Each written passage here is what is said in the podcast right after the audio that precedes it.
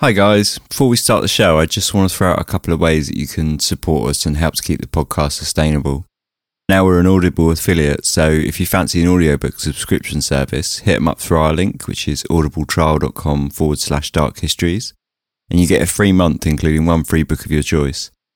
Alternatively, you can support us directly. We have a Patreon at patreon.com forward slash dark histories. And over there, you can get bonus episodes, early access to the show, access to our Discord, and access to all my research notes. All those links will be in the show notes or over at the support page at darkhistories.com. And if times are tight and you're a bit hard up, and I think we can all appreciate that, it's no worries. You can support the show by just sharing it around on social media with your family, friends, and all those other good people. All right, let's crack on with the show. Cheers.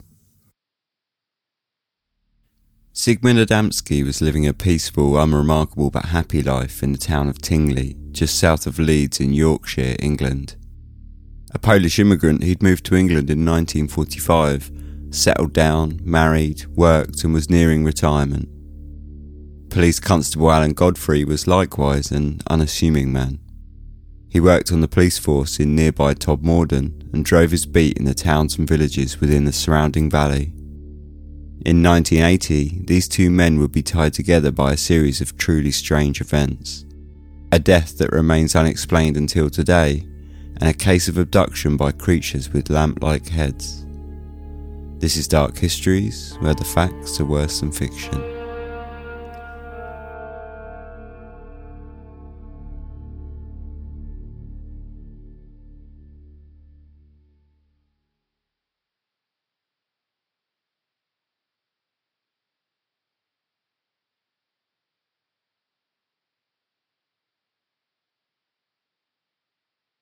Hello, welcome to season 2, episode 14 of Dark Histories. I'm your host, Ben, and today, have I got a story for you? It's going to be a lot of chat after, I think, so as usual, we're just going to jump pretty much straight into it. This is the story of Zygmunt Adamski and Alan Godfrey, a tale of two halves.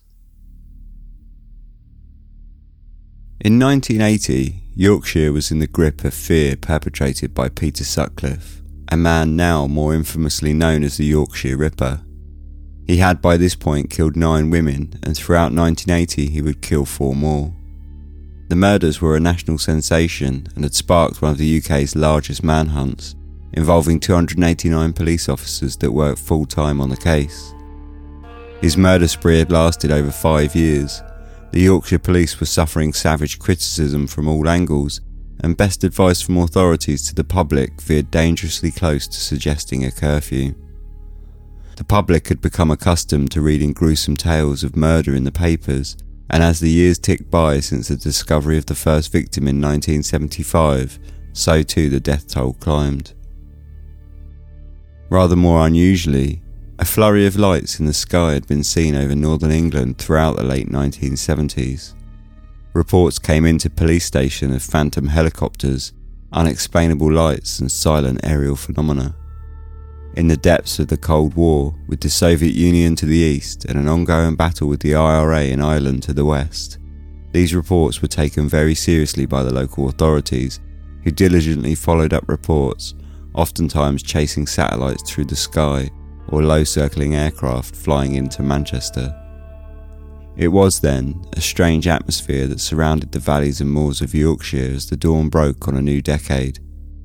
For most, life was, of course, perfectly normal, but an unsettling undercurrent ran just below the banal normality of the everyday, and with each new strange or gruesome report in the news, it threatened to break the surface. Zygmunt Adamski was born in Poland in 1923. Very little is known about his early life besides the fact that, in 1945, aged 22, Adamski immigrated to England and in 1951 he married Leocadia Hawalska. The pair seemed to then go on to live a quiet and peaceful life in the town of Tingley, six miles southwest of central Leeds in Yorkshire, England. Adamski had worked in the local coal mine, the Lofthouse Colliery, and by 1980 he was aged 56 and nearing retirement. In fact, he had recently applied for early retirement as the Lofthouse Colliery was planned for closure in 1981, Adamski felt he could better take care of his wife, who suffered from multiple sclerosis and was wheelchair bound, without the long hours of pit work on his shoulders at the same time. His application was initially rejected, and on top of this, his own health had declined from a heavy smoking habit and a life working in the mine, leaving him in trouble with bronchitis. Though he had been undergoing treatment which appeared to be having positive results, and his health didn't appear to hold too many negative effects over his ability to live a normal life. On June 6, 1980, Zygmunt Adamski had more pressing matters to attend rather than considering his rejection for early retirement. In just a few days, he was scheduled to give away his goddaughter at her wedding, and in preparation, he was playing host to two family members from Poland, his cousin and their son. On the morning of June the 6th, Adamski and his cousin went to nearby Wakefield to go shopping, and after their return home, the family had lunch together. At around 3:45 p.m., he left the home to buy groceries for lunch the following day. As he walked to the local shop, he met his neighbour and the pair exchanged cursory greetings. He said goodbye, walked off down the street, bought his groceries, and never returned. PC Alan Godfrey was born in 1950 he had been working as a police officer in the town of Todmorden, 30 miles to the west of Tingley, since 1974. At 3:45 p.m. on the wet, rainy afternoon of the 11th of June, 5 days after Adamski's disappearance, he received a call on his police radio whilst walking his beat from long-standing friend and colleague PC Malcolm Hagley. Hagley was responding to a call from Trevor Parker, the son of the owner of a coal yard adjoined to the Todmorden railway station named Tomlins. Despite being directly next to the station, Tomlins was an isolated yard, a horseshoe shaped industrial unit sitting at the end of a long, desolate track. Parker had been readying to load his truck with coal for his afternoon deliveries when he happened across a man lying atop a 12 foot pile of coal, surrounded by large wooden sleepers. He said of the discovery, I was loading my truck for the last delivery of the day. The body was just lying there in plain sight. I didn't know if the man was dead or alive. It gave me a terrible fright, so I called the police and ambulance. I didn't want to be out there by myself. I was scared and the body gave me a very eerie feeling. I have no idea how the man got in the yard, but I can tell you one thing for absolute certain. There was no body on that coal pile when I loaded my truck earlier. By 4:10 p.m., both PC Hagley and Godfrey arrived at the scene, and as Hagley climbed the pile of coal, he discovered that the man was dead. He called down to Godfrey to come take a look and offer a second opinion on the manner of the situation. After the precarious climb to the top, Godfrey saw just why Hagley had called him up to take a look. The body was that of Zygmunt Adamski. He was lying face up, described by Godfrey as if He'd just got into bed and was fast asleep. There were some peculiarities, however, most obviously pertaining to Zygmunt's clothing. He was wearing a suit, but underneath his suit jacket, which was misbuttoned, he lacked a shirt and was wearing only a string vest. His trousers were unzipped and his shoes were tied crudely. His watch and wallet were nowhere to be found, but he was clean, displaying no sign of coal dust or dirt on his face there were no sign of a struggle on both the body nor the stacked coal pile, and the only injuries that Godfrey noted were a series of burn like marks around Adamski's crown, nape, and shoulders that appeared like a chemical burn in several patches which had been treated by a green yellowy substance. Something about the situation didn't sit right with either policeman. Godfrey said of the scene, It was quite obvious to me and to Malcolm that this guy didn't die where he was found. He appeared to have been dressed after death. It was quite steep. I can't imagine anyone carrying a body up there. Why would they? It was very strange. Two and two were making five. Both officers on the scene confirmed their suspicions with one another that the body did not appear to be the result of a natural death, and so they called for the Criminal Investigations Department to come out and investigate the scene. The CID arrived, photographed the area, and the coroner announced life extinct and arranged for Zygmunt Adamski's body to be removed from the yard and taken to Hebden Bridge for autopsy. Alan Edwards, consulting pathologist at Royal Halifax Infirmary, undertook the autopsy and found that Adamski had only had a single day's beard growth and that he had eaten well during the days he had been missing. he had not eaten on the day of his death, which was estimated to have been between 11am and 1pm on the 11th, the same day that he was found. The burns appeared to be precise and occurred around two days prior to death, and samples of the green gel like substance that covered the burn marks were sent to the Home Office laboratory in Wetherby for chemical analysis. Cause of death was marked as heart failure, though the exact cause was never 100% evident. The only discernible marks on the body at all were a small series of superficial cuts on the palms of both hands, both knees, and a small cut on the right thigh. The whole thing was beginning to feel very peculiar to all involved. During the days following the discovery of the body, and once the police had identified the victim as Zygmunt Adamski through the missing persons records in Wakefield, the investigation and inquest began to turn up more facts about his life, and it was anything if not spectacular in its normality. He was well liked around Tingley. He had no enemies, debts, nor alcohol or gambling problems. His marriage appeared to be a loving and caring relationship, and he was seemingly looking forward to taking part in the wedding in the days following his disappearance. The neighbour who had crossed paths with Adamski on his way to the shops on the day of his disappearance remarked that he had seemed happy, friendly, and in high spirits. Close friend of Adamski's, Christopher Zelinsky, had been drinking with Adamski on the 4th of June, two days before his disappearance, and he told police that he had left to go home early and take care of his wife, though he had been entirely fine within himself. Zelinsky described Adamski's marriage as happy and added that the idea of his disappearing for five days voluntarily, leaving his wife to fend for herself, was utterly unthinkable. There was only really one black mark on Adamski's history that the investigation found, and that was of the recent issuing of a restraining order taken out upon the husband of his cousin who was currently staying with the Adamskis. There were rumblings of a family feud concerning the coming wedding, and the husband was somewhat put out by Adamski's level of involvement. Regardless, the police were quite happy with the situation, and Alan Godfrey later confirmed that there was never any reason to suspect any members of the family to have been involved. The inquest opened with much puzzlement on behalf of the coroner, James Turnbull, who told the press I've not ruled out crime. I am not happy. We have not got a lot of answers to the questions that have been asked today. As the investigation stalled, the police appealed to the public through the local press to come forward with any information or witness reports for the days between Adamski's disappearance and the eventual discovery of his body. The headline in the local paper, the Evening Courier, read simply Five Lost Days Inquest Appeal in Mystery Death. Whilst police waited for possible information from the public, the inquest was adjourned and if the authorities had been hoping for the facts to become clearer during the postponement of the inquest, they were to be sorely disappointed. Results returned from the lab in Wetherby, which stated that the gel's substance could not be identified. Extensive searching of local hospital records confirmed that no one matching Adamski's appearance had been admitted for any head injuries, and it became apparent that Zygmunt Adamski had never been to Todmorden in his life, nor did he have any friends, family, or acquaintances in the town.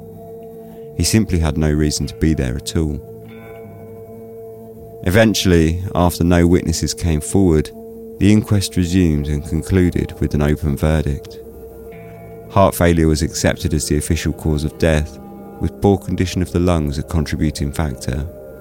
Whilst the coroner, who had not actually visited the scene on the day of the body's discovery, confirmed that Adamski had died where he was found, protestations from both PC Godfrey and Hagley fell on deaf ears, as neither men were called to give evidence.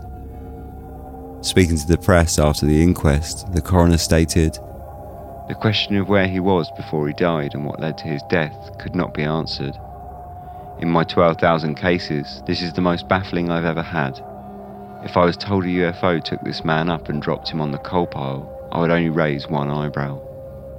This may have been merely a flippant comment to describe his own bafflement with the case by Turnbull, but this statement would seed into a long running story helped along by a truly bizarre event and very strange coincidence that was to take place six months after the closure of the mysterious case of Zygmunt Adamski. As time passed, the mysterious death of Zygmunt Adamski faded away into the background and everyday normalcy took over once again for the police in Yorkshire.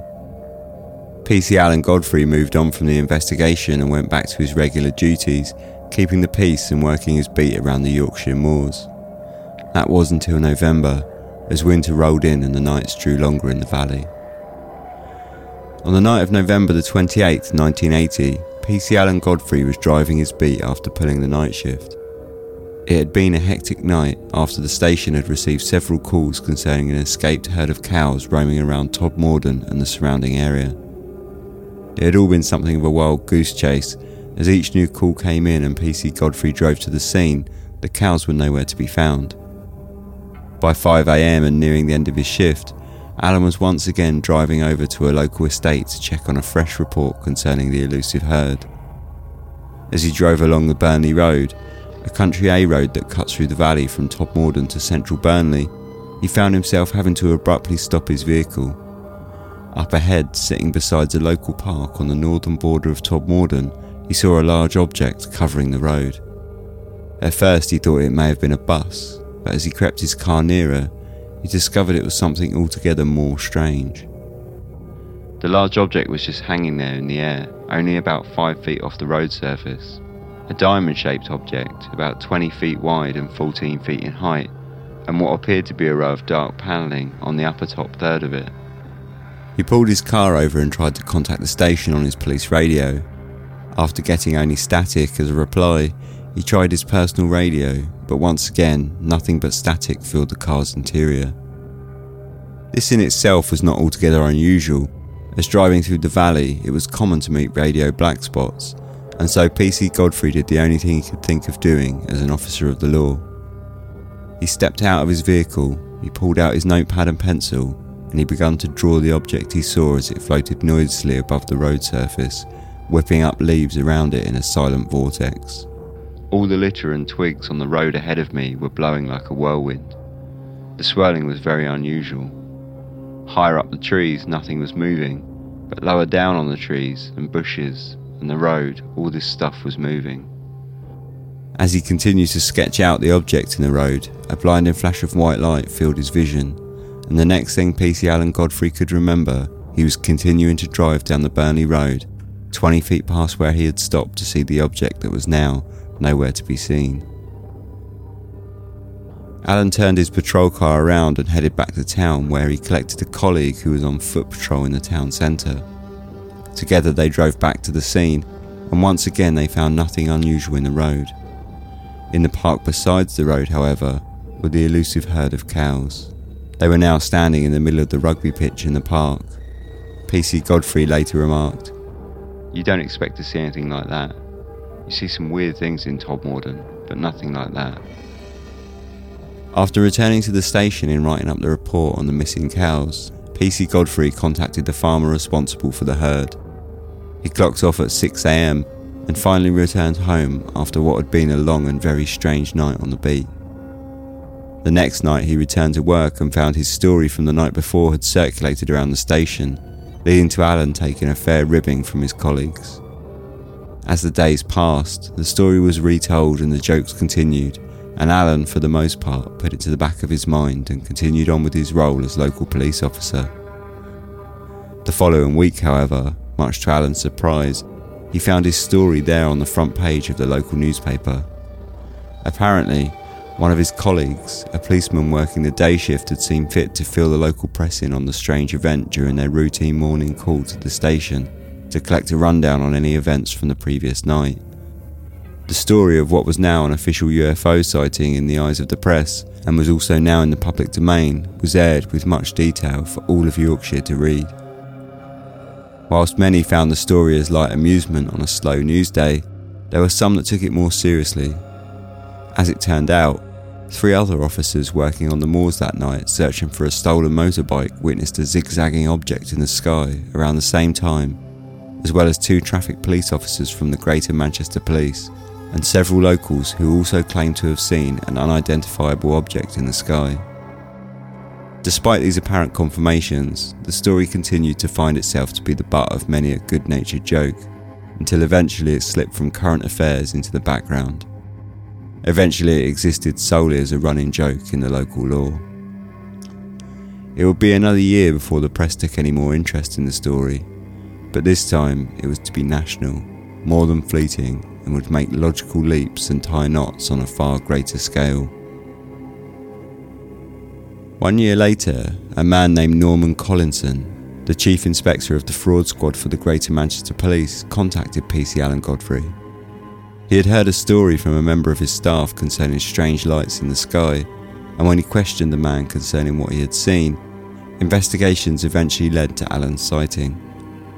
Collinson contacted Alan at Todmorden Station, and after confessing a personal interest in UFO sightings, he arranged a meeting to question him on the details of what he had seen on that night in November of 1980. What was probably one of the strangest police interviews Alan Godfrey had ever been a part of took place in his own home, when Chief Inspector Collinson showed up on the date previously set between the pair, alongside a solicitor named Harry Harris and Mike Sachs, another man who had also professed to have seen strange lights in the sky two miles outside of Todmorden. The entire affair was videotaped, and Alan walked the trio through his encounter step by step. Seemingly impressed by what they had heard, and after piecing together a timeline and finding what they thought might be around 20 to 30 minutes of missing time, the inspector then suggested to Alan he should undergo a series of regression hypnosis sessions to see what more he could recall that they suspected could have been lost to conscious memory. Initially, Alan wasn't overly keen on the idea, dismissing hypnosis as stage tricks, but after much reassurance from Collinson, he agreed to participate. The sessions took place under supervision of two psychiatrists, a Professor Blair, Professor of Psychiatry at Manchester University, and the other, Dr. Joseph Jaffe, a Manchester based psychiatrist who had cooperated in cases in conjunction with the City Police on several occasions in the past. From the outset, neither psychiatrist was made aware of the exact manner of the encounter Alan had had on the Burnley Road, only a cold brief that something had happened one year previous that had caused blocked memories. After each session, Alan found himself plagued with nightmares. After three sessions spanning several months, however, the police superintendent in charge of Alan had been made aware of what was happening at the sessions, and he saw fit to put a halt to the whole operation. It turned out the story that Alan had for the psychiatrists was quite a tale. Alan recounted the story upon his approach to the object in the road. It's a bus, he said, before correcting himself. No, it's not a bus. He then goes on to describe a period of time when, after the flash of light, he was floating in a room alongside a tall guy in a long white robe and skull cap. He goes on, I then mentioned these little, I called them robots. There were about eight of them, three foot high. I don't like them. For some reason, they frighten me. The tall guy I called Joseph. Apparently, they were doing some kind of examination on me. They attached something to my left leg and my right wrist. There was a dog there, too. What Alan first recalled as little robots, he later detailed as small creatures about the size of five year olds with heads shaped like a lamp. All of this information came as quite a surprise to Alan. His story was quite shocking as he could not recall any of it consciously, and it wasn't only Alan that found it shocking. Through local ufologists, the story spread, eventually hitting the press.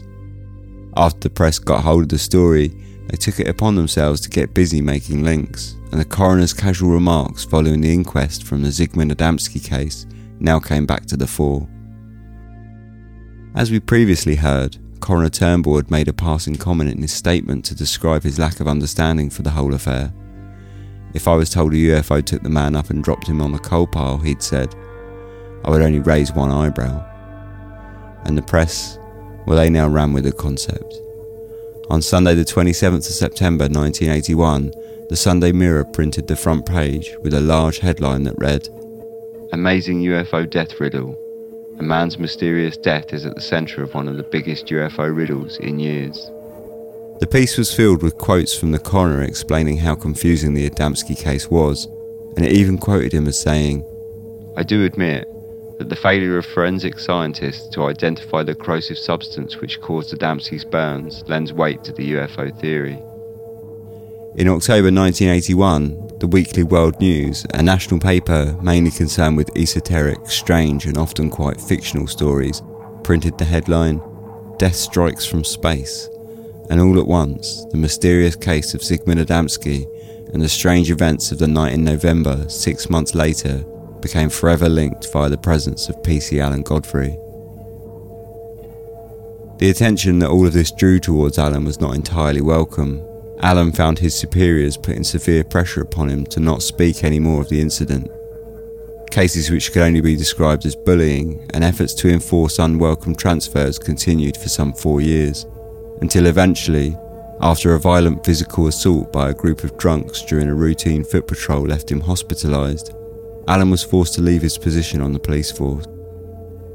With his forced retirement, the case of Zygmunt Adamski and the events that happened to Alan in November fell to ufologists to investigate and ruminate upon theories.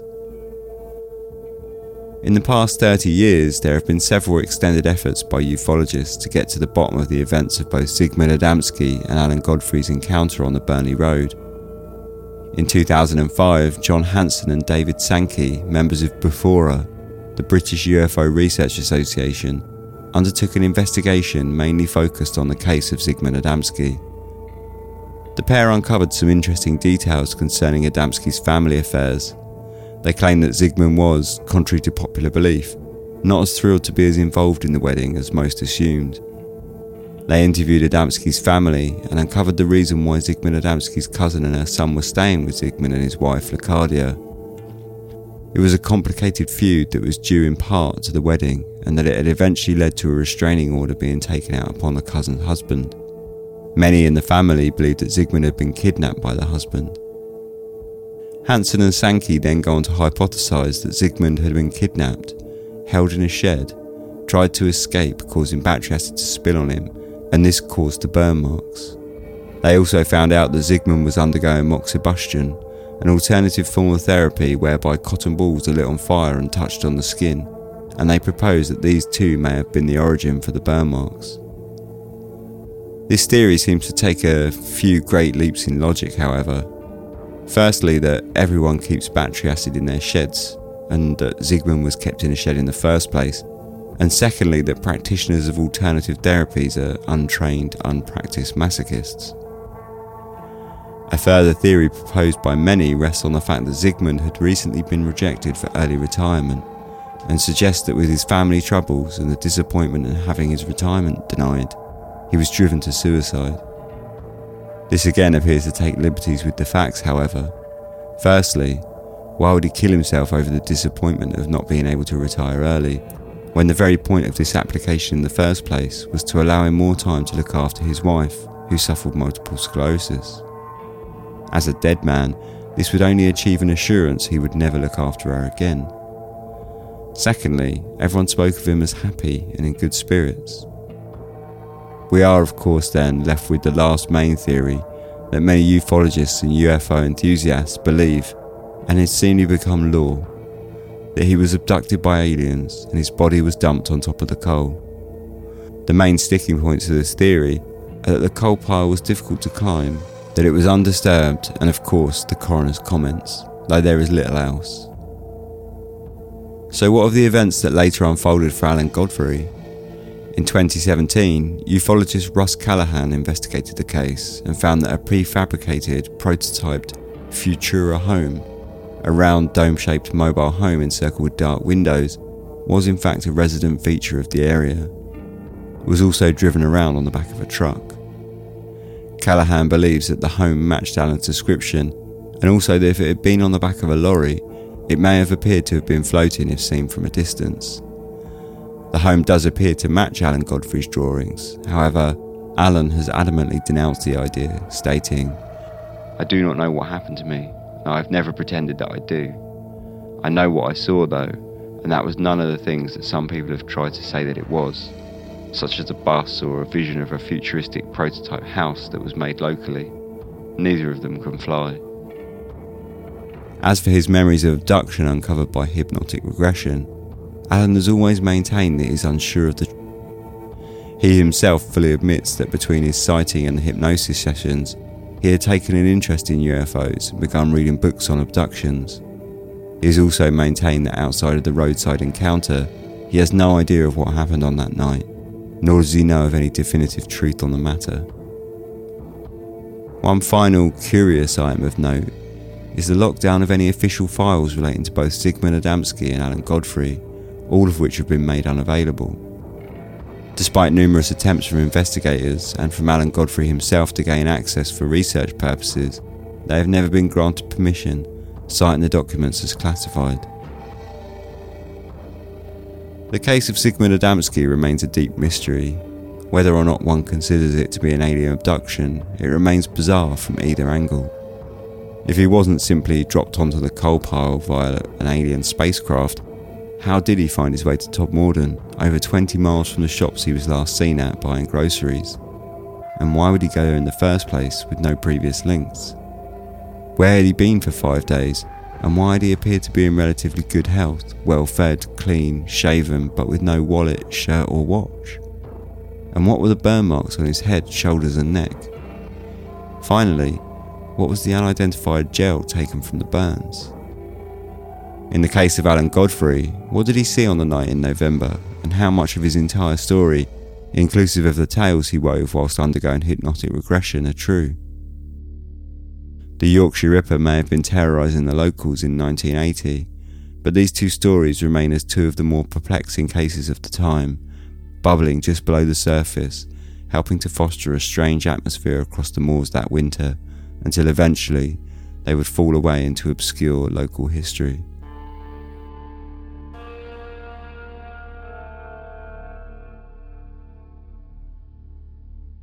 A tale of two halves indeed. There's a lot to look at here, and certainly quite a lot of questions with this one.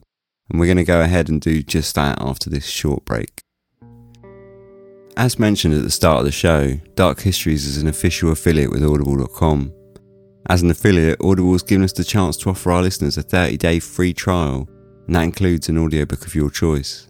I've actually been a member of Audible myself off and on for over a year or so now, so I'm pretty happy to advertise the service. For those that don't know it, Audible is an audiobook subscription service that gives you one credit for every month you're a member. You then go ahead and you spend your credit on any book that you like, and if you decide to quit your membership or put it on hold, you keep all of your old audiobooks. With our link, audibletrial.com forward slash dark histories, you can sign up for a free month, and that includes a free audiobook of your choice at the same time. If you don't think it's for you at the end of the month, you can cancel your subscription before the 30 days are up and you've lost nothing. You've gained an audiobook and you've helped to support the show. So, as I mentioned, I'm a member of Audible myself, and this month I've been listening to No Such Thing as Society, a history of Britain in the 1980s, which is pretty awesome. I was born in 81, so it's pretty interesting for me to go back and read sort of in depth social and cultural history of the time that I grew up in. Um, I usually end up with more books than I do time. So in my backlog, I've also got the history of the Templars, which is something I've always heard about but never read about. So I'm, again, I'm pretty interested to listen to that one. There's more than just history on Audible though, and there's over 40 hours of the complete Sherlock Holmes read by Stephen Fry, and that's all just one book. And I'd give that as an example of something which I definitely recommend. They got desktop, Android, and iOS apps, and they all sync up and they also give you hassle-free returns if you find you've spent your credit on a duffer, which is something what that I did when I found that I'd spent my credit on a German version of The Lost World. So they took it straight back, and I got my credit back, and everything was good.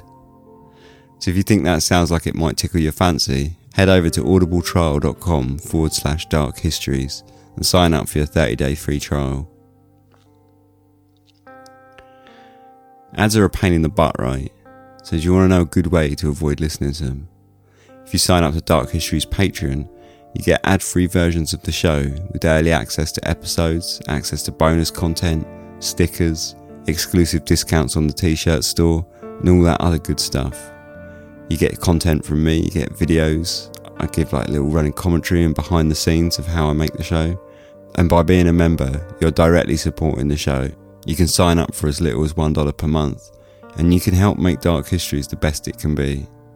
For more information, check out our website at darkhistories.com or pop over to the Patreon at patreon.com forward slash dark histories. Right, enough of all that. Thanks for listening and let's get back to the episode.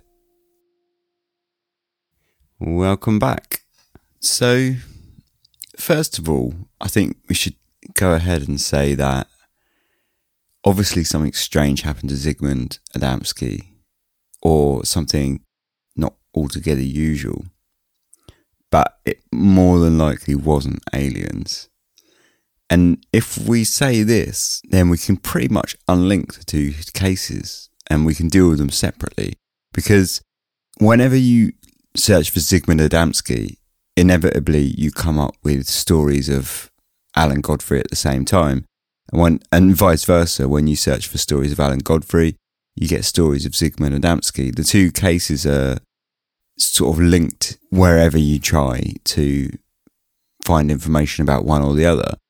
But if you think about it, the link is fairly tem- tenuous. So even if you accept the UFO angle in the Zygmunt Adamski case, that there really was an alien link between the two cases. Why, why was it that Alan Godfrey was the only one affected and no one else? You know, what about Malcolm Hagley, who was with him when he found the body?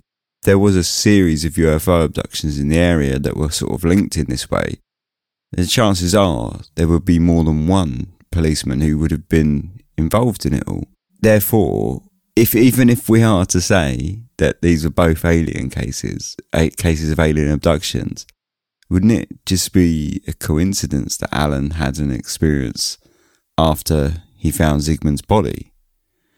So really, yeah, so they're, they're kind of tenuous link. And it just sort of adds a layer of confusion and conspiracy that just isn't really necessary. So if we unlink the two cases, it makes it much simpler. So I'm going to talk about it like that and treat it as if they're two completely separate cases. So let's get into Zygmunt Adamski first. Research in Zygmunt Adamski was a nightmare. Like, essentially, there's very little known about him. And I would probably guess that that's to do with the time period. Um, he came from Eastern European country in 1945. The chances are records before that uh, were either destroyed or just obfuscated you would have to guess that he came out. Obviously, he came over in quite a period of turmoil. So records of him before he came to England are, are pretty well before he died, really. Even when he was in England, because he, he lived such a normal life, they're pretty much non-existent. We know very little about him, um, which makes the whole thing difficult. But to talk about the actual case, so the first thing to sort of mention is that this pile of coal that he was found on, it's it's really often described whenever you read stories on the internet and people like write ups of it on the internet and things like that. They talk about it as a pile of coal, yeah, a twelve foot pile of coal, and you know you, you immediately imagine that as well a twelve foot pile of coal, right? Not anything too challenging, but actually, if you listen to Alan Godfrey describe the yard it wasn't like a little coal mound that you could climb up. It was an industrial yard, and the and the coal was kind of surrounded by sleepers and industrial machinery and all sorts. And he goes to great efforts to explain how difficult this this positioning of the body actually was. Like he says on several occasions, he can't imagine anyone climbing up there with a body. It, and he, he sort of goes on to say how difficult it was for him to climb up there by himself. So the pile of coal is not a simple pile of coal, which a lot of people, when they say do like um, write ups or podcasts or whatever about this case, they, they, they generally tend to call it a pile of coal, which is what I did as well. But I think you need to kind of hammer it home that it was a bit more than that. It wasn't just simply this little mound of coal that anyone could climb up. But having said that, Zygmunt Adamski during the autopsy was found to have scratches on his hands and knees. So, what are the chances that he got that climbing up to the top of the pile of coal? I wonder why that's overlooked because to me, when I read the autopsy results report, I just felt like, well, doesn't that explain it? But I suppose in a way it doesn't because his clothes weren't dirty and, and you would get dirty climbing up the coal funnily enough, like I'm going to show my age, but I remember the days of you know having coal yards and and getting coal delivered to your house to put in your fire. Um, you know, my back garden, we used to have a coal bunker, and that stuff was filthy. Like, it was really hard not to get dirty if you touched it. So, I suppose that is weird. Like, he got those cuts on his hands and knees. And say the first thing you think is, well, he got that from climbing the car, pile of coal. And you think, well, you know, but they said it was undisturbed and he wasn't dirty. And you think, well, you know, would he have been? But I think he would have been. I, I genuinely think if he'd have climbed it himself, he probably would have been absolutely filthy because it was quite hard not to be. I'm not sure about that. That's a strange one. There's, there's there is a theory that says that basically he was sort of wandering delirious and he climbed a pile of coal, suffered a heart attack as he was climbing it, and sort of killed over and died at the top. And essentially, if he was wandering delirious, he was kind of looking, trying to get like a vantage point so he could see where he was. Which, I mean, that theory just doesn't make sense to me because if he was delirious, why would he have suddenly hmm. come up with the logic to climb a pile of coal to like essentially navigate his position. That would seem far too logical for someone who was delirious for a start. But yeah, obviously his clothes being clean, that wouldn't have worked either. If he'd have climbed a pile of coal and, and, and it would have been enough of a scrabble for him to injure his hands and his knees, surely he would have been dirty for a start. And secondly, the cold been disturbed or showed signs of disturbance from that level of force that it takes to cut your hands and knees climbing something. But he had none of that. And not only that, but I mean, that whole theory is kind of gets shut out of the water when, you know, no hospitals were treated anyone for any head injuries that matched his description. They, they did all that. They searched all that because, you know, it could have been someone who perhaps had a head injury and lost their memory, but he was not treated at the hospital, and and and besides, also he would have needed somewhere to stay because he was well fed and cleaned and shaven. So even if he'd hit his head, he, he would have been staying somewhere. So where was that?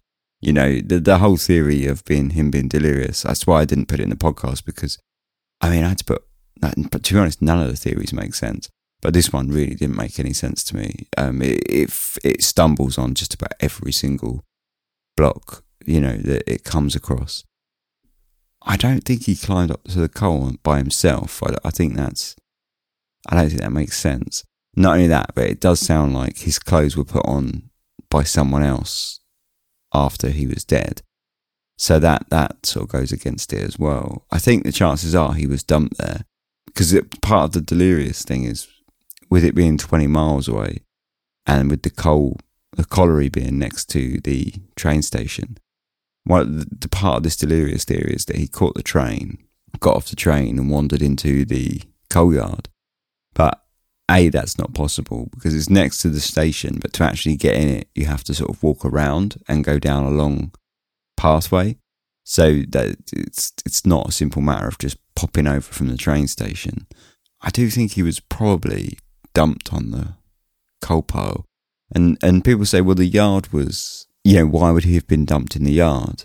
And one of the things I heard Alan Godfrey say in an interview was that, oh, you know, why would anyone go there? This is a place where no one goes. Even most people in Todmorden had not been to this coal yard. So why would someone go and dump the body there?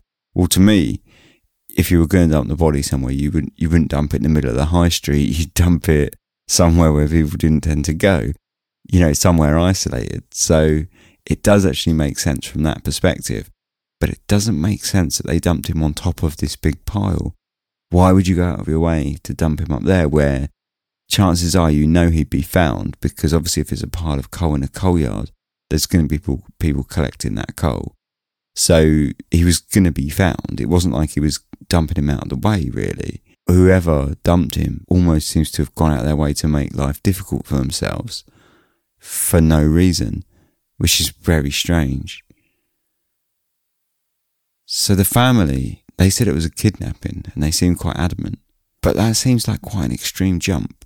Basically, he had this falling out with this family member and they believed that he was kidnapped by this family member. But I mean, that seems like an extreme jump. I mean, going from a falling out to a kidnapping. And, and besides that, the police didn't seem to think so either. The police at the time, they said they didn't have any reason to suspect the family or any member of the family. So that seems strange. But this this information comes from Sankey, who interviewed family members, and they're the ones that came out with the information about the family feud and the restraining order, and the idea that he was kidnapped. But these Hanson and Sankey, I mean, they came out with some real trash. Where did they get the idea that he was kidnapped and kept in a shed? I mean, why a shed? Where did they get that from? They just pulled that one out of their ass. Like that seems very strange. And and then the battery acid. I've had loads of sheds in my life, growing up as a kid and as an adult, and I've never once had battery acid in the shed. In fact, I'm not sure I've ever met anyone that has battery acid in their shed. I mean, who has battery acid? And why would you have it in a shed? Again, quite an extreme jump to me, and I, I think I'm not sure quite how they got to that conclusion. Other than, oh, he had chemical burns, so how can we shoehorn a theory into that? Oh, he was kidnapped and put in a shed, and the shed had battery acid. And, and I mean, who came up? Was Hanson sitting there going, ah, oh, perhaps he was kept in a shed, and perhaps the shed had battery acid. And then Sankey was like, You've got it, Hanson. You've nailed it. It must be that. It, it, it seems like an extreme jump in logic to me. And then, I mean, they go on then to say that the burns were possibly, if they weren't from battery acid, then okay, they were possibly from his alternative therapy, this moxibustion thing. And a lot of skeptics, they, they love this. They, and, and I say, when I say skeptics, I don't mean skeptics. I mean like self identifying skeptics, as in like sort of obnoxious morons. Um, that they, point out this therapy and go, oh yeah, so so that makes all the sense in the world now. Like you know, the, these burn marks, they must have definitely came from his therapist. Well, saying that is surely like saying I went to acupuncture and now I've only got one arm because he sliced the other one off. I mean, you go to an alternative therapist, he doesn't burn your head, neck, and shoulders to the point where you've got you know, where you've got patches of hair missing because they've set fire to your head, essentially. Pretty sure you don't go to a therapist for that. You know, if this moxibustion was setting fire to cotton balls and put, placing them on the skin, I would hazard a guess that it was fairly controlled. It just doesn't make sense. Alternative therapists, surely not this much of a cowboy that they would have burnt him more than once it would be a mistake. He wouldn't burn your head so you lost all your hair around your crown and then all your neck and then all your back. No, I'm sorry. Hanson and Sankey, you're mental. That's all I've got to say about that. So, another thing that the sort of, say, like kind of quote unquote skeptics they like to point to the gel, and you know, if you look this up online, you'll you'll you'll read a lot that, that skeptics will say, "Oh, this gel is un- unidentified," but you know, it's just a bunch of police looking at it. What do they know? Well, it's just plain wrong. Either they're being disingenuous or they don't know the facts. Because that's just plain wrong. It, it wasn't just a bunch of police who didn't recognize it. The guy who, the pathologist didn't recognize it and he sent it to the Home Office laboratory to test it for chemical analysis. And that then it came back two weeks later. The results came back two weeks later saying that it was unidentified. So, so that's weird. You know, if the gel was unidentified, that sounds strange. I would like to know what that actually means. When you sort of find the primary sources for this, it just says it's unidentified. It doesn't say it doesn't really break it down any further than that. I mean, it's, I suppose it means it was unidentified, but that seems impossible, doesn't it? It's very strange, whatever it is. Yeah, so the, so the other theory is that he he killed himself because he was, you know, annoyed that he didn't get early retirement and he stressed about his family situation with this feud that was going on. Well, that doesn't make any sense. Like I said in the podcast again, if he applied for early retirement to look after his wife, then why on earth would he kill himself because he didn't get early retirement? That that's absolute moronic levels of deduction there. Like that's it just doesn't make any sense. I really want to look after my wife, so I'm going to apply for early retirement. I didn't get early retirement, therefore I'm going to kill myself. I mean, talk about chopping your nose off to spite your own face. That that just makes no sense. So I think that is absolute rubbish. That theory that he killed himself, and and not only that, but everyone around him said that he was happy and it, you know was fine essentially, like like mentally sound. So yeah, I think that's nonsense. So then we got kind of the quotes from the coroner, Turnbull. What was he playing at? Oh, he didn't understand it, but he really went all in on that, you know, telling the newspapers. Was he said, I do admit the failure of forensic scientists to identify the corrosive substance. Um, it lends weight to the UFO theory. You know, he went all in there, and I wonder why he did that. But I also wonder where that sentence came from, like in con, or not where it came from, because obviously it came from him whilst he was interviewed by the press. But I wonder, it sounds to me like it was clipped from a much larger statement, and I want, would love to see it in its original context.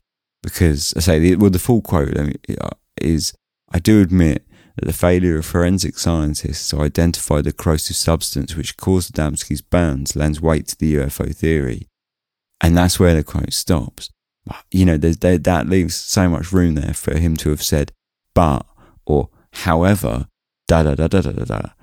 You know, the, the newspaper, I doubt, it was the Sunday Mirror, and they were kind of, you know, the chances are that they didn't mistreat that quote is relatively slim, to be honest. I mean, it's not a rag, but at the same time, it is a tabloid and it was a Sunday.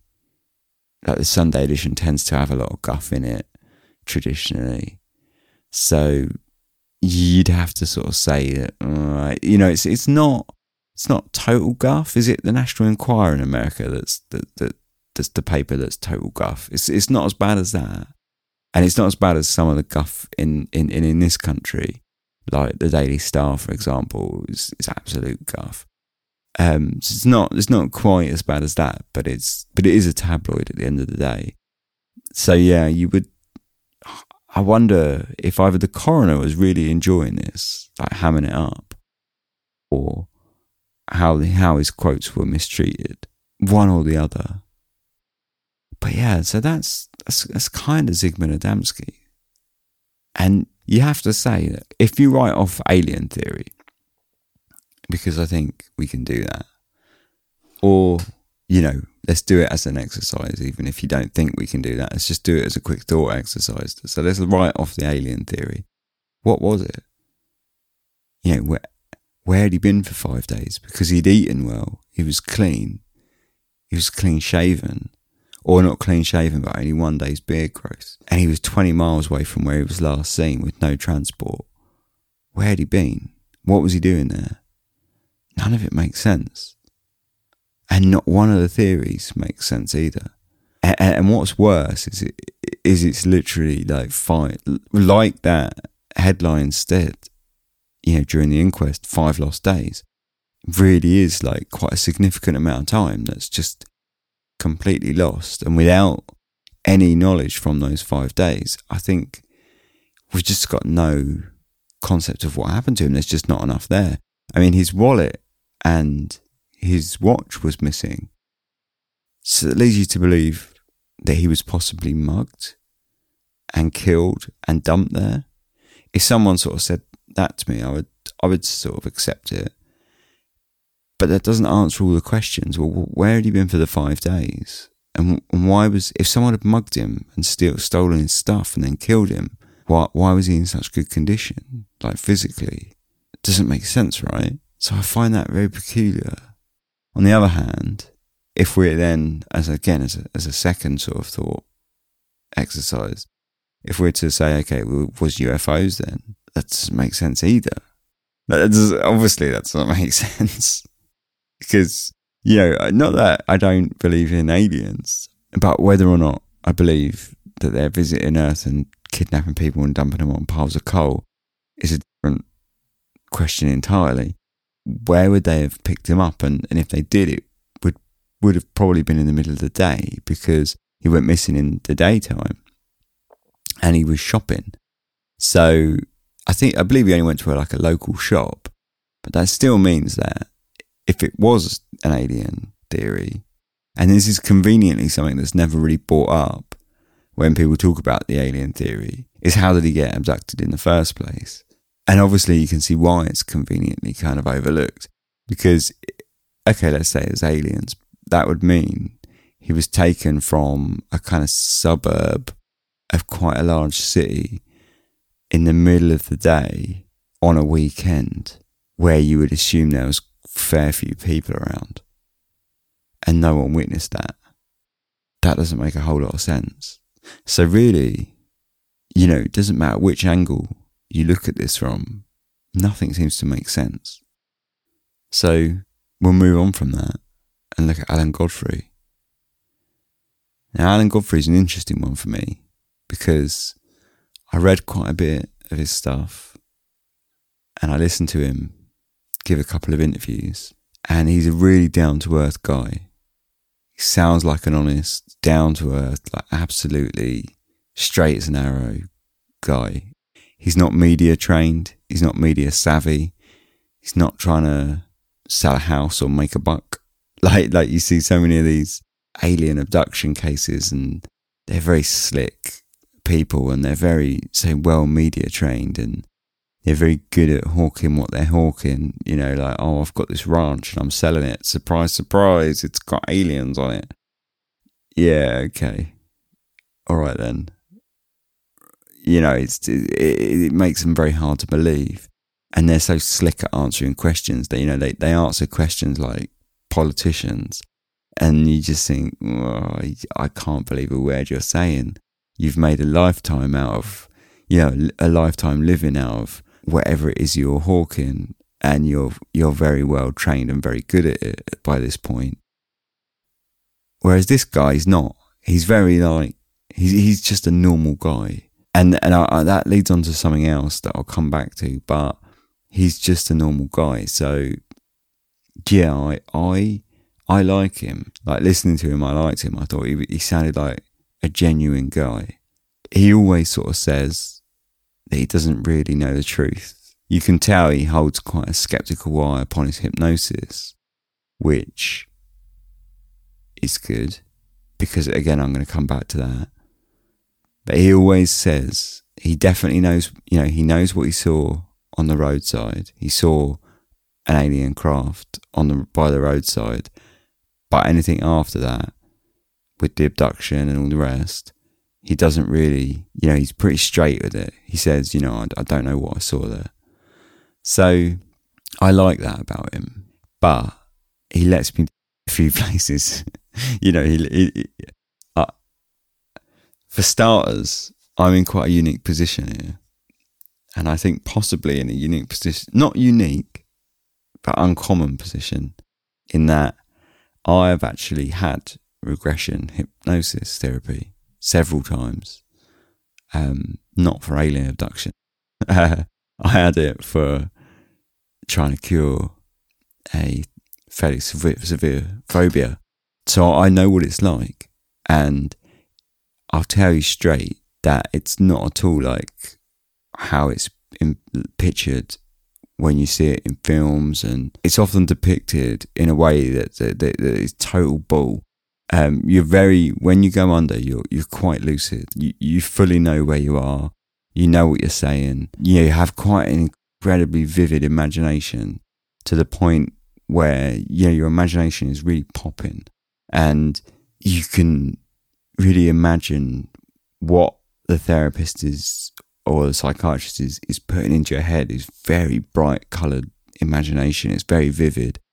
And you can almost like it's almost physical that you get physical sim you couldn't get physical symptoms from what they're telling you for example. And i'll give you an example of that. Was um, one way that i went to a, um, this therapist once and she said you know try to imagine what you feel like when you have this phobia. And then the next thing she moved on to was basically put yourself in a situation where everything's wonderful. You know, she, I think she she used the um, concept of a um, theme park, and she said, you know, you're in a theme park and you're having a wonderful time, and everyone around, all your friends are around you, and you know, you're just having a great day. Basically, the sun's out, yeah, everything's brilliant, and and and, and essentially she she made me feel like that kind of like even to be honest, I don't like theme parks, but she made me feel like this was really a great day. You know, I was really having a great time in this theme park. And then she said, basically, take this feeling with you when you now start to think about what you're having a phobia for and try to concentrate on it. And I think the idea that she was getting at was, you know, to try to transplant one feeling or with an, with another or, or override the feeling, if you like, um, so that I could realize that it, it doesn't, the phobia is sort of extreme and, and, and not necessary. Anyway, I'm kind of getting off the point. The, but, but, but just from what I've explained there, you, you, you can see that um, hypnotic regression is, is not a state where you forget you know what's going on, you know what you're saying, and you, and you are fully lucid. You can move if you want to. You can open your eyes if you want to. There was a time where I did open my eyes and I looked around the room, and then as soon as I closed them again, I was back to where I was. It's not as if you just kind of zombie out like they sort of depict it in kind of media and stuff like that. And Alan says, to get to the point, Alan Godfrey says he doesn't remember what he said during hypnotic regression. And that made me feel sad because I know for a fact to say, having undergone hypnotic regression myself, I know for a fact that you remember. And the fact that I've just described all that stuff to you is proof right there that I remember it quite vividly. Say like your your imagination is incredibly vivid because I guess because you're in this relaxed state, it's almost like a waking dream. Like it's everything seems really real. And Another thing with hypnotic regression is it really doesn't take much to trigger your imagination. And there was a point where I was trying to recall a memory, and so the therapist was saying to me, okay, he was, this was a different therapist, and he was trying to get to the root of this phobia. And he was saying, you know, go back and tell me some stories that would make you feel sort of phobic and uh, or where you think it might have come from. And, and, you know go back and tell me what you can remember. And i was coming up with stories not stories i was coming up with real experiences from my younger life um, and he was saying to me no it's not that it's not that. It would be more than that sort of thing. It wasn't these these these these experiences that i was telling him they weren't enough for him he was saying that it's, it's got to be something more than that um, and eventually he actually said to me, you know what? Just make something up. Just make up a situation that would make you feel phobic, but put yourself in it as if you were a young, young child. Which is very telling because actually what I kind of gathered from that was, you know, it goes to show how false our memories are because actually a made up memory that I was just made up on the spot is as valid in your mind as a real memory because essentially they're both sort of fallible and not real because your memories are essentially you very you you know very little about your memories. Memories are often sort of very small fragments and the rest is basically filled in because you don't have the capacity to remember what you think you remember so what you think you remember is often very small fragments and then you fill in the gaps, if you like. So the whole point of me going into this is that it's very easy to implant or or sort of suggest new memories. And Alan Godfrey, he admitted freely that he had taken an interest in UFOs ever since he'd seen this alien spacecraft on the road. And he'd been reading a lot of books about it. He'd been reading a lot of abduction cases about it. And I believe that if, when he did his hypnosis, firstly, I believe he says he doesn't remember anything that he said. Well, I don't believe that. That makes me feel sad. I think he's hamming that up because say you do remember. I've done it like several times, and I remember every single time. And secondly, it's it's really very easy to implant memories and such into things. And when you look at his abduction thing, he said his his abduction story. He said there was a man called Joseph who was wearing a skull cap and robes. That sounds like a religious figure to me. Might just be the name, but skull cap and robes also is that not quite a religious, like a biblical figure? It comes across as something like that. Um, little robots that later became men with lamp-like heads. That sounds like possibly it's very vague. So perhaps he got that from the books that he was reading. And then there was a dog there. why would there have been a dog there? Doesn't make sense. It all sounds to me like a kind of mishmash of a dream, a bit like an incredibly vivid imagination that you would get whilst you were under hypnosis to me. So I think his whole hypnosis, I think you can write all of that off. I think that's all junk. I don't, I don't think he's a liar. I don't think he's making stuff up. Doesn't seem to have particularly profited from this situation. So I don't think he's, you know, like a con man. I just, and, and say like he freely admits he doesn't know the truth of it as well. And that's very telling to me. I think he says that in a way because he's almost, say, he sounds like a sort of the earth guy. And I don't think he likes the idea of lying, but I think he recognizes that without his story of hypnotic regression and what he came out with, there's not much to go on there. So I think he feels like his story needs it. And that's why he maintains the story, but at the same time, he says, I don't know if it's true or not. I think there's more to it than that. I think what he's essentially saying when he says, I don't know if it's true or not, I think he's basically saying, this isn't true. But he obviously doesn't want to say that. So, it, but it's like justifying it to himself, almost like, oh, if I say it's, he's not sure. If I say I'm not sure if it's true or not, then I'm technically not lying. I, and that's what I feel about it. And and I, and what brings me to say a lot of this stuff about him, say he's a really nice guy, but I heard him do an interview, and uh, he's not media trained. He's not media savvy at, at all in the least, which is great and it's quite refreshing to be honest.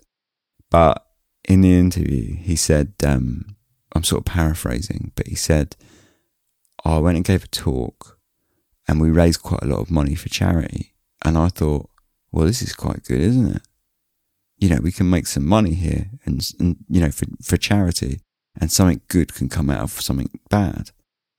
Now, I think that's great intentions, but it also says a lot about why he's keeping it going. I feel like perhaps he's not being entirely truthful with his story, but at the same time, by always saying, Oh, I'm not really sure about that. I'm not sure if it's true or not. He's not quite giving himself to it. He's not quite saying, I think he sort of can then feel in himself that he's not trying to hoodwink anyone because he's saying he doesn't know. Makes me wonder. Maybe that's a bit cynical, but that, that's what I felt.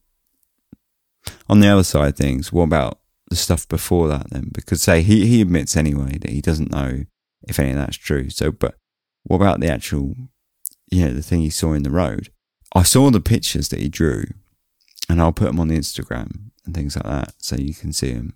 And I saw the picture of the Futuro house, which again I'll I'll put up on the Instagram, and it's very damn close. So this was the second in 2005. It was the the second ufologist that we spoke about, and I actually thought his theory of the fact that if you if you saw this house on the back of a truck in the distance, it might perhaps look like it was hovering five feet off the road because it was on the back of a truck. That sounds plausible to me. That sounds incredibly plausible, in fact. But at the same time, you would think his eyesight would have to be pretty bad to not have seen the truck.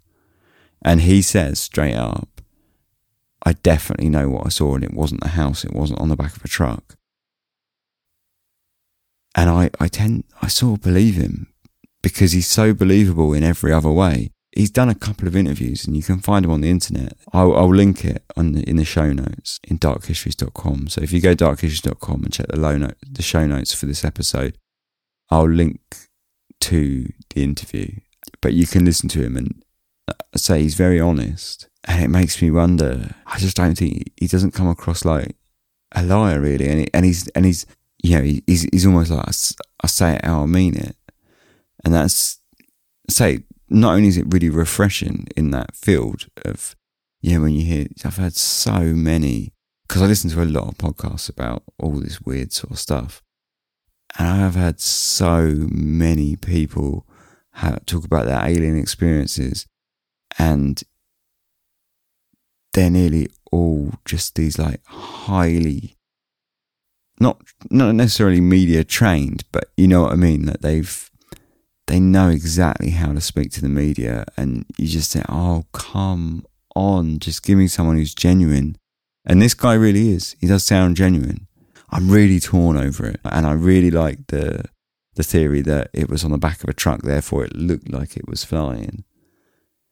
But what would it have been doing driving around at 5 a.m.? That doesn't make a lot of sense. And Alan is dead set that it, he knows what he saw, and what he saw wasn't a house on the back of a truck. So I'm really not sure, I'm really torn. So, what have we learned, really? Again, as always, I've come up with a couple of theories and for two different topics, and both the topics are I don't know. so, I've done pretty well there, as usual. But I'd love to hear your theories about this one. Because, or these two, really, because this is kind of two for one, isn't it? yeah, in, the, in in terms of Zygmunt Adamski, I have no idea. As far as Alan Godfrey goes, I think he embellishes a lot. I'll say, especially when it comes to his hypnosis, but he's very believable. So I think we've probably talked for a lot. So I'm gonna have to be quick here. If you want to talk about any theories, we've got a Discord. Jump over, come and say hello, come and talk theories. You can find us on the web, find it on everything you need to know, all the social media, Discord, everything. Just go to the website, darkhistories.com. If you'd like to support, that'd be amazing. You get loads of free stuff. Go back to the advert if you skipped it and check it out. You get ad free versions of the show. They come four or five days before everyone else gets them. Stickers, money off of our merchandise store, a bunch of stuff. And it costs you like one, three, or five dollars. Our tiers are, which is you know, it's essentially like buying me a beer every month. So you know, if you fancy, if you've got some change and you enjoy the show, I'd really appreciate that. And you get loads of free stuff. You can't go wrong. Do contact me if you feel like you've got anything to say, anything at all. Tell me your theories. Tell me I'm a knob. Do whatever you like. You know, if you do contact me, let me know how you consume the show because the amount of different places and people that listen to the show, it's it's quite motivational and it's quite inspiring. So yeah, do let me know. Anyway, thanks very much for listening. It's been wonderful. See you in a couple of weeks. Sleep tight.